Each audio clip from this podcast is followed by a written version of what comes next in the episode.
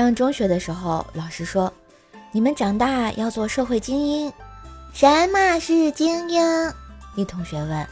老师说，哎，就是把所有人聚集在一起，过滤筛选，过滤筛选，过滤筛选，最后剩下的那部分人啊。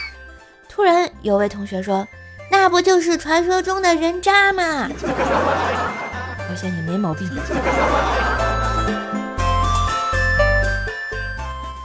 老婆削苹果不小心把手划了一个口子，我一紧张就用嘴吸了吸，老婆连忙抽手，还说唾液有细菌。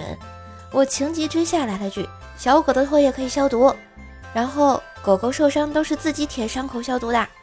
嗯，兄弟们，能不能换个媳妇儿就看这回了啊，够狠。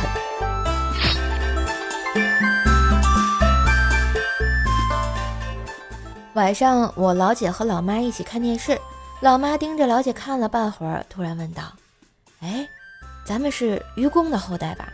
老姐一脸懵逼，老妈傲娇的挺挺胸说，咱们家祖传的两座大山啊，传你这儿终于给铲平了呀。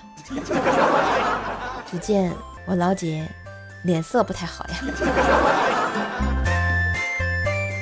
嘿，今日份段子就播到这里啦，我是段子搬运工瘦瘦呀，喜欢节目记得随手点赞、订阅专辑，并给专辑打个五星优质好评，送月票哟。